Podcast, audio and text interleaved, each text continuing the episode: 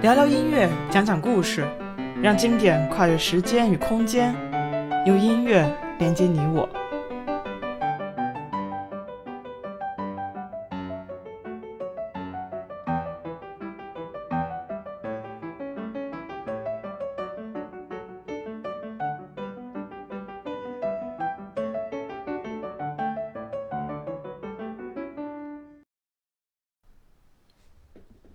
大家好，欢迎收听艺农音乐电台，我是王艺农，一名在德国的古典音乐从业者。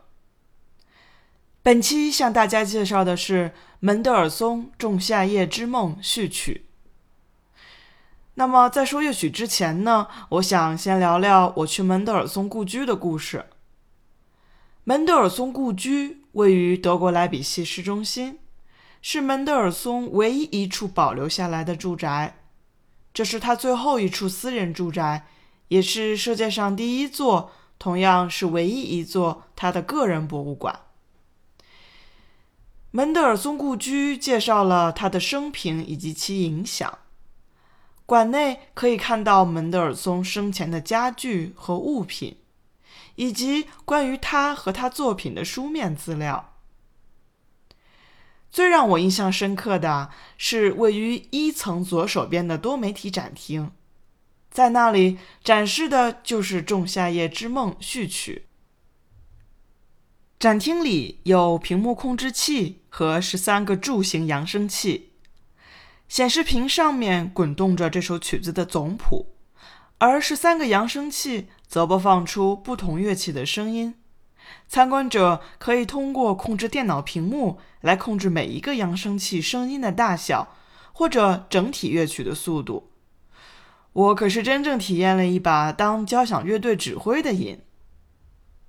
在调整每个扬声器所播放声音的大小时，扬声器上的显示灯也会跟着声音一起变化着颜色和亮度。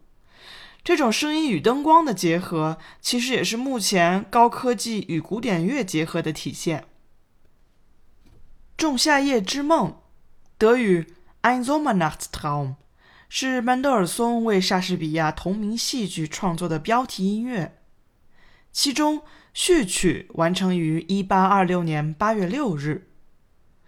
1842年，门德尔松又为整个剧本创作了配乐。著名的婚礼进行曲就出自该配乐。序曲是一首富有浪漫主义的作品，同时也有很多古典主义元素。比如在乐曲结构上，门德尔松就使用了奏鸣曲式的结构。这首作品的乐器效果很是突出，比如一开始模仿疾走的仙人脚。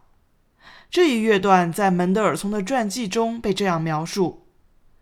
曼德尔松在一个晚上听到家中后花园里树叶在微风中的沙沙声后，灵感大发，并写下了和弦。我会在节目末尾放上《仲夏夜之梦》序曲的节选片段，大家可以听听看乐曲开头是否能感受到森林里精灵跳动的场景。本期为大家推荐由帕沃耶尔维指挥。法兰克福广播交响乐团演奏的门德尔松《仲夏夜之梦》序曲。